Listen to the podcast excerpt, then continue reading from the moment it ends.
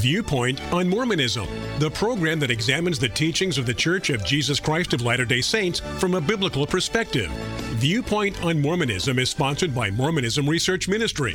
Since 1979, Mormonism Research Ministry has been dedicated to equipping the body of Christ with answers regarding the Christian faith in a manner that expresses gentleness and respect. And now, your host for today's Viewpoint on Mormonism.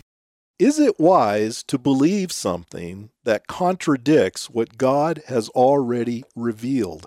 Welcome to this edition of Viewpoint on Mormonism. I'm your host, Bill McKeever, founder and director of Mormonism Research Ministry. And with me today is Eric Johnson, my colleague at MRM. This week, we've been looking at a conference message that was given by Mormon Apostle Dale G. Renlund. He gave this message on October 1st, 2022, in a morning session of General Conference and it was titled A Framework for Personal Revelation. Now, what's interesting is that a lot of things that Mr. Renlund says we can agree with. Why can we agree with what he's saying? Basically, because, as I've mentioned earlier in this week, we are starting from two foundational premises. He believes that Revelation starts really with Joseph Smith. We would argue that Revelation begins with what the Bible has to say. It is our revelation to us as Christian believers. When you start from these two different points, you can understand why we will end up in two different directions.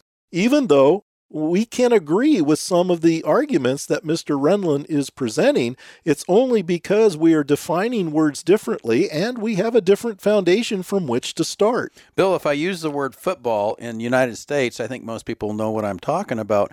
But if you go over to England and you say football, it has a completely different meaning. And I think that's the way it is when we're talking what we're talking about this past week, that the Latter-day Saint and his presuppositions versus what we as Christians believe and the reasons why we do do believe the Bible is the Word of God.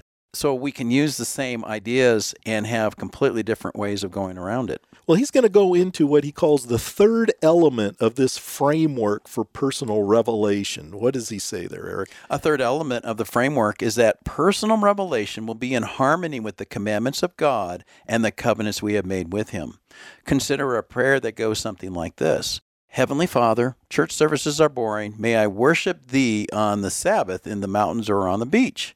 May I be excused from going to church and partaking of the sacrament, but still have the promised blessings of keeping the Sabbath day holy. In response to such a prayer, we can anticipate God's response My child, I have already revealed my will regarding the Sabbath day. Bill, I'm going to say that makes the point that we as Christians say Why do I need the Book of Mormon when I already have revealed to me the Bible that God has provided for me. I don't need to go and ask if this other scripture that contradicts uh, what Christianity teaches is true. Well, that's a great point because we are told in the New Testament that what we have in the Bible is enough for our salvation. There's nothing that we need to have that adds to it. We can have that complete salvation, eternal life, based on the guidelines that are given to us in the New Testament.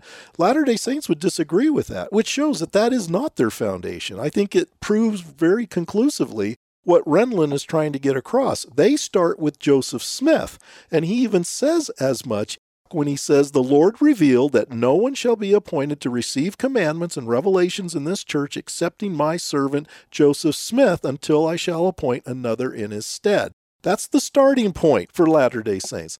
But Renlund goes on after that paragraph that you just read and he says, when we ask for revelation about something for which God has already given clear direction, we open ourselves up to misinterpreting our feelings and hearing what we want to hear. And to that, I would say amen. And I would agree. But you see, we're agreeing to his words and we're agreeing to them in our understanding our presuppositions, if you will, because we look to the Bible as being our foundation. Renlund could say something like that, and he's really not agreeing with us at all.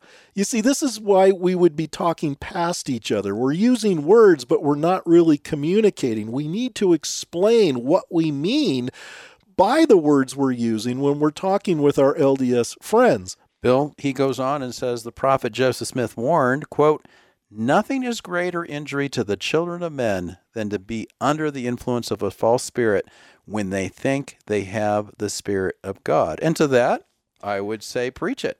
I would say I agree with you on that. I would agree with Renlund on that. See, we believe that the Latter day Saints, as sincere as they are, and we're not taking away the sincerity that they have, but we do not believe it's the Holy Spirit that has guided them in the direction that they are going.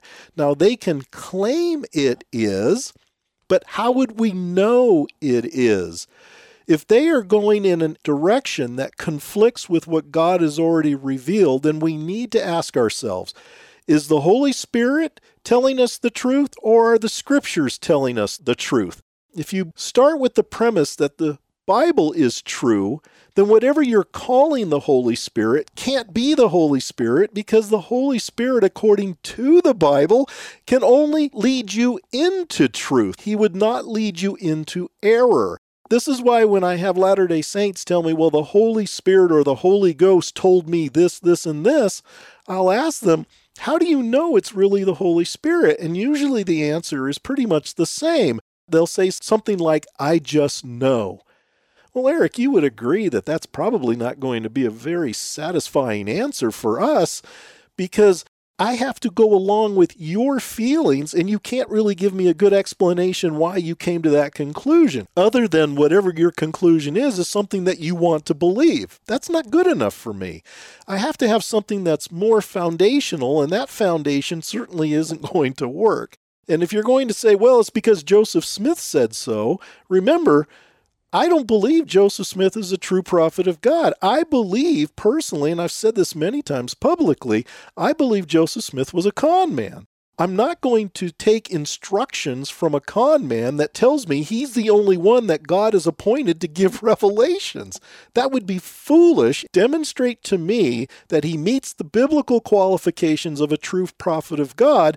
And as we've mentioned earlier in this week, he certainly did not meet the qualifications of Deuteronomy chapter 13, and he did not meet the qualifications of Deuteronomy 18. He introduces a false God and he gives predictions that don't come to pass. So, right there, Joseph Smith would be disqualified.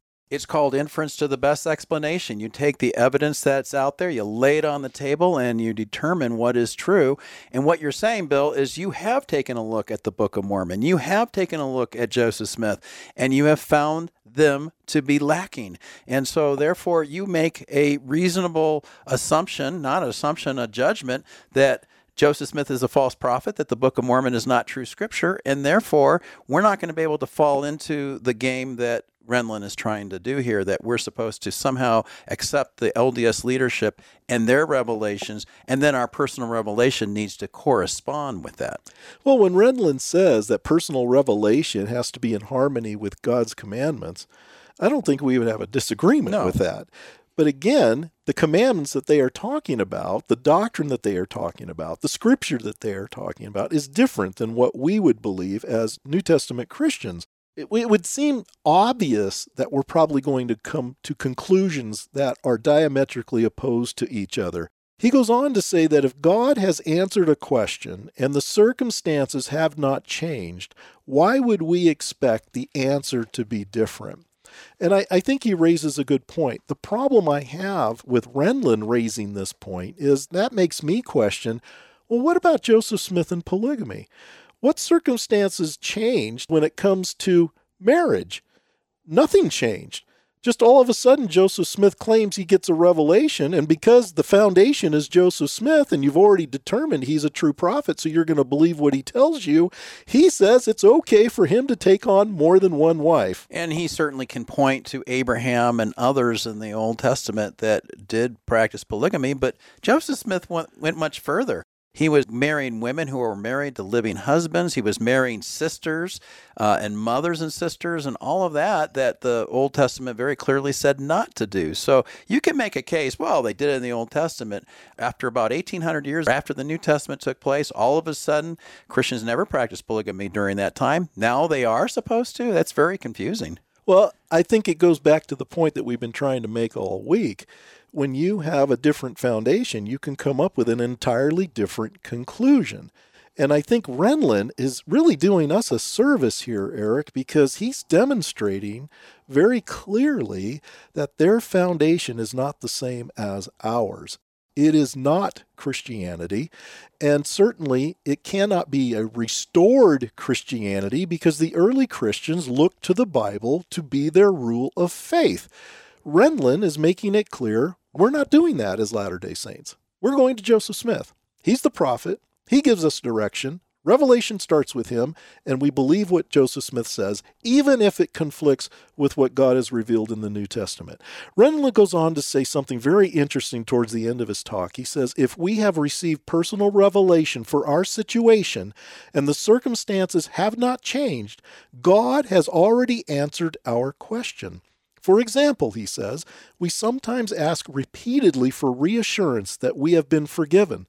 If we have repented, been filled with joy and peace of conscience, and received a remission of our sins, we do not need to ask again, but can trust the answer God has already given. Bill, and I would say to that, he's talking to people who are not feeling forgiven because they feel they haven't fully repented. Because what is repentance? We've talked about this many times in D&C 5843 that you're supposed to abandon the sin and not do it anymore. That's why they don't have the joy and the peace of conscience. So he's talking to a people that are kind of beaten down on this topic. Well, yeah. And when Renlund says, if we have repented, now you have to remember, folks, you've got to take, as Eric has explained, the definition of repentance according to how it's understood in the LDS Church. And when you cite D&C 5843, that's a very good definition that many Latter day Saints have often used. And of course, other leaders have elaborated on that, such as Harold B. Lee, where once you've repented of a sin, you never sin that sin again. And this is why I think there's a lack of assurance among many Latter day Saints. You might say their circumstances have changed. They may have felt confident at one time when they prayed to God and said that they had repented of all their sins, and at that point maybe felt confident. But then what happens? They get out of bed and the day begins, and that all changes. And if you're going to live by the definition given by your church leaders in the LDS church, you can understand why that assurance is lost because the circumstances have changed. You're starting to go through life and during the course of the day, we realize that we do oftentimes come short of that perfection that even the God of Mormonism expects of their people. And this is why they don't have that assurance. The difference, of course, for us would be the foundation of our forgiveness is not in what we have done, it's in what Jesus has done for us. Again, a different foundation, a different conclusion this is why when we talk to our Latter day Saint friends, it can be a bit confusing. This is why it behooves us, if we are going to have a conversation where we are really communicating, we need to ask for definitions and we need to ask our friends, what is it that you believe on that particular subject? That will clarify it for us. Thank you for listening. If you would like more information regarding Mormonism Research Ministry, we encourage you to visit our website at www.mrm.org, where you can request our free newsletter, Mormonism Researched. We hope you will join us again as we look at another viewpoint on Mormonism.